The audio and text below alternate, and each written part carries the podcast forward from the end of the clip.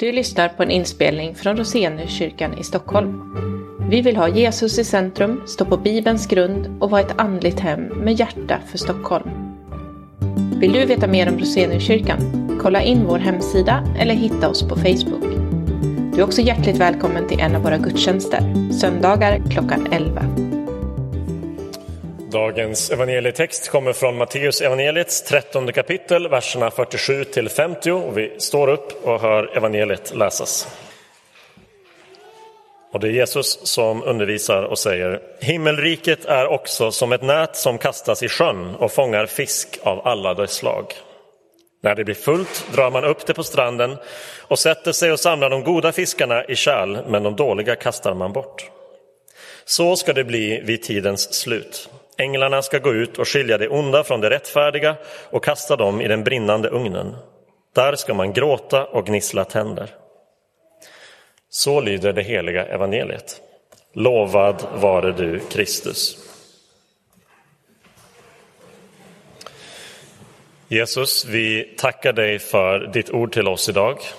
Tack för din undervisning, tack för att du inte um, duckar det allvarliga som vi behöver höra. Tack för att du säger det till oss så att vi kan lyssna, så att vi kan ta det till oss och eh, göra det vi behöver i ljuset av vad du har lärt oss.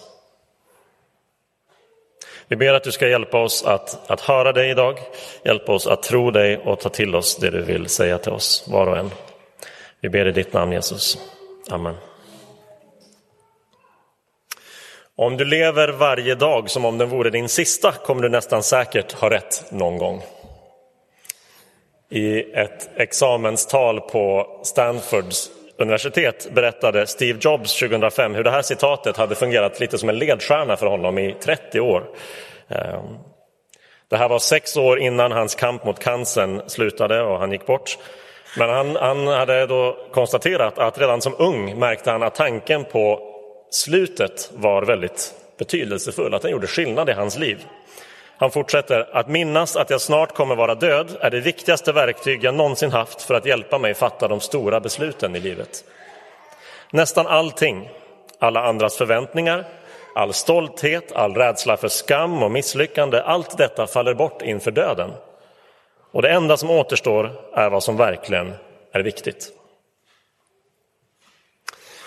Ingenting varar för evigt, eller nästan ingenting. Vår livstid gör inte det, inte ens ett imperium eller en civilisation består för evigt. Väldigt, väldigt mycket i vår tid runt omkring oss tycks vara designat precis för att distrahera oss från det här. För att fånga oss i nuet. Det är en obekväm sanning att vi kommer att dö, att allt vi ser omkring oss har ett bäst före-datum. Men jag tror att Steve Jobs har rätt. Att leva i nuet utifrån insikten om att det kommer ett slut kan hjälpa oss att inte slösa bort livet på oväsentligheter. Vi läste några få verser, en kort text ifrån Jesus stora, tal, eh, stora liknelsetal. Matteus evangeliets 13 kapitel, hela det kapitlet staplar eh, liknelse efter liknelse ifrån Jesus. Alla handlar om himmelriket, det som är Jesus huvudbudskap himmelriket. Men börjar man jämföra liknelserna så ser man att de är ganska olika varandra. Eh, de två som kom precis innan det vi läste, i vers 44 till 46, två jättekorta liknelser som handlar om att himmelriket är så dyrbart att det är värt att ge upp vad som helst för att få det. Och sen kommer de här verserna och så vad ska vi då tänka om att Jesus gör det som å ena sidan är förbjudet att göra, sortera människor i goda och onda, men som vi å andra sidan inte kan låta bli att göra själva. Hur, hur gör Jesus? Hur sorterar han? Hur skiljer han goda och onda egentligen? Och vilken sida av gränsen hamnar jag på? För att se vad som är skillnaden med, mellan de som, som hamnar på olika sidor av gränsen ska vi först notera att de har saker gemensamt. Bibeln säger att alla människor är skapade till Guds avbild. Så börjar Bibeln. Alla människor har samma värde och samma värdighet.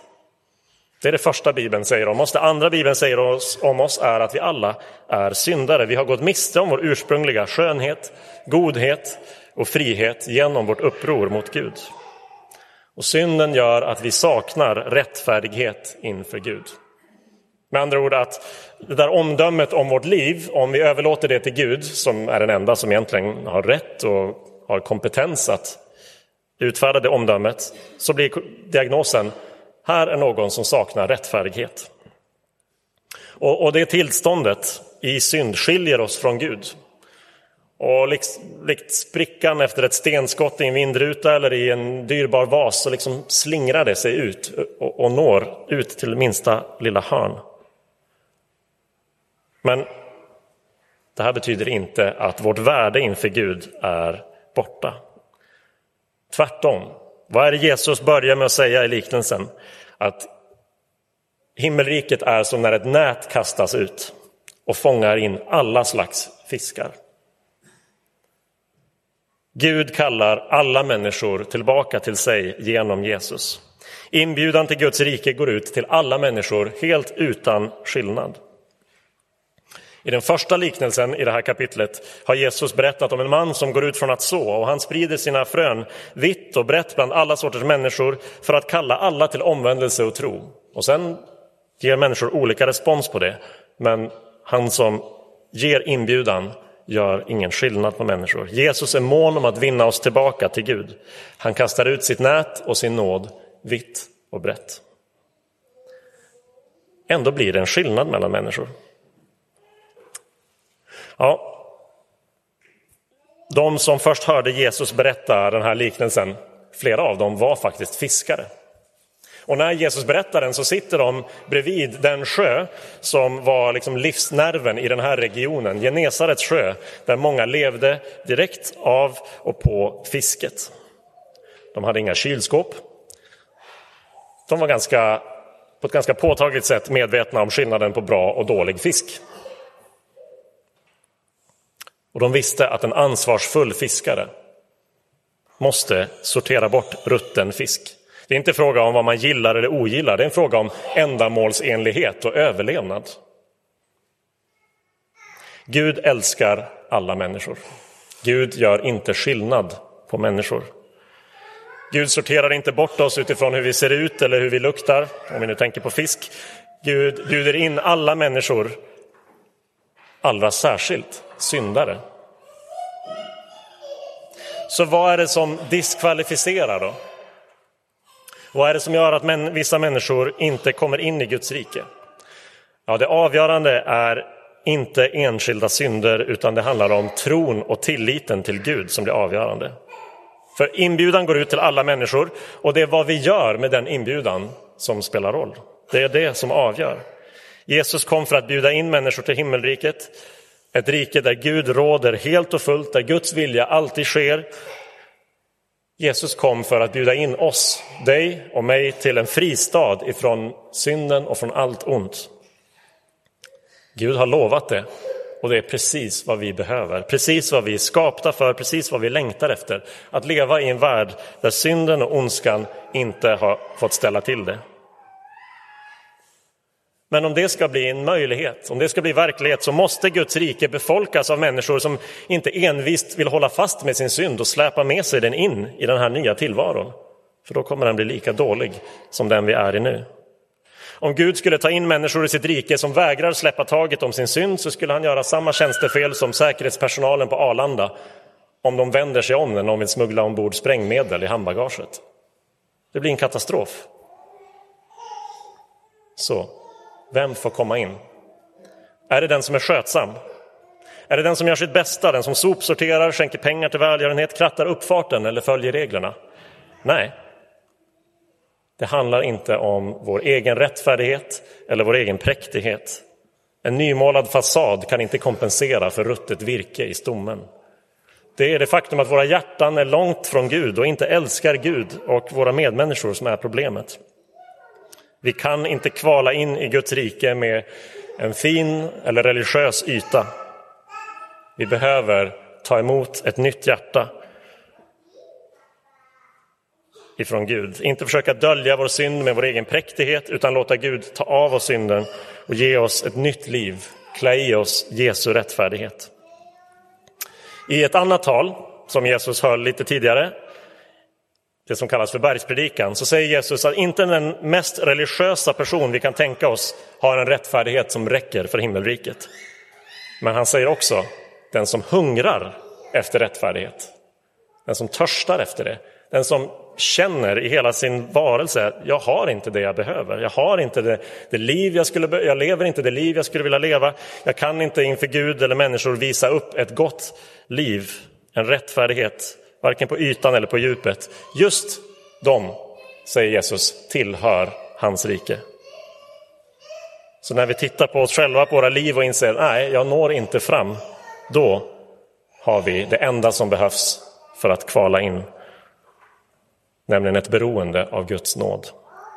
Så för att bli avvisad, det handlar inte om din synd eller din svaghet, det handlar om ifall du avvisar Gud och hans erbjudande om nåd, förlåtelse, försoning och evigt liv i himmelriket. Gör inte det. Och så målar Jesus då med de här stora kontrasterna. Två sorters fiskar, säger han. Två helt olika öden. De som avvisar Guds nåd möter undergång, de som tar emot Jesus blir välkomnade in. Och evangeliet talar om dessa ändhållplatser med ganska starka bilder. Att möta Guds dom liknar Jesus nu vid en brinnande ugn. På andra ställen beskriver han det som att bli utkastad från en fest eller i ett oändligt mörker. I sitt sista tal säger han att det här är ett straff som inte är avsett för människor utan för djävulen. Det är inte tänkt att någon människa skulle hamna där. Att få del av Guds nåd beskrivs i andra liknelser som att vara på en festmåltid, ja rent av ett bröllop, eller att bli strålande vacker som solen. Det där är slutmålet i Guds plan, att välkomna oss in i ett rike som väntat oss sedan världens skapelse. Jesus har sagt allt det här inte för att hota, inte för att skrämmas, utan för att varna så att han också kan få välkomna. Han talar om slutet för att vi inte ska slösa bort det eviga livet. Slösa bort det här livet på oväsentligheter. Men det som är riktigt bra, det som är helt unikt med Jesus är att Jesus inte bara informerat om vägen till Gud utan banat den för oss. Jesus, den enda rättfärdige människan i historien, lät sig ledas till korset. Och på korset räknades Jesus bland de fula fiskarna. Han kastades bort, avvisades, dömdes ut som icke önskvärd. Paulus skriver att han blev gjord till synd. Ja, Jesus blev ställd under Guds dom, inte för sin egen skull, utan för din och för min. Så allt vi behöver göra är att ta emot vad Jesus gjort. Sätta vår tro och tillit till honom, så är hans rättfärdighet vår och Guds rike är öppet. Jag är klädd i svart idag, men domsöndagen behöver inte vara en dyster dag. Vi kan faktiskt göra något bättre än att ducka den och vänta på första advent. För Guds dom är goda nyheter för en skapelse som har rivits av synd och död och ondska. En dag säger Gud hit men inte längre. Till krig, till korruption, till katastrofer. Och det är gott att Gud sätter en gräns på det sättet. Tack vare Jesus behöver jag inte leva mitt liv i rädsla eller osäkerhet om vilken sida av gränsen jag kommer hamna på. Domen har drabbat Jesus. Den behöver inte drabba dig eller mig också. Tanken på döden och domen behöver inte skrämma oss. Den kan vara som en, som en lins som ger vårt liv skärpa och fokus, hjälper oss se vad som är viktigt så vi slipper oroa oss för det oväsentliga. Ingenting är viktigare än att vara redo att möta Jesus. Då blir den dagen en början och inte ett sorgligt slut. Så om någon här idag är osäker på var du står i relation till Jesus så vill jag uppmana dig, lägg ditt liv i hans händer. Lita på hans nåd så kan du se fram emot en evighet med honom i Guds rike. Vi ber tillsammans. Jesus, vi tackar dig för din godhet mot oss när du också säger det svåra som måste sägas. Tack för att du upplyser och varnar oss när du talar om domen. Och tack Jesus för att du välkomnar oss in i ditt rike. Tack för att du gjorde det som vi aldrig någonsin klarar av, att göra upp med synden. Att hitta en väg till det eviga livet. Tack Jesus för din kärlek som inte stannade utan gick hela vägen genom döden till uppståndelsen, till nytt och evigt liv. Jesus, vi vill bara få följa dig på den vägen så att vi kan möta döden och domen utan rädsla och få höra ditt välkomnande en dag. Vi ber, vi ber att alla som är här idag, alla vi älskar och bryr oss om, ska få höra och ta emot din inbjudan, ditt välkomnande. Tack för din nåd mot oss Jesus. Vi behöver den, vi vill ha den. Tack för att du älskat oss. Vi vill älska dig. Amen.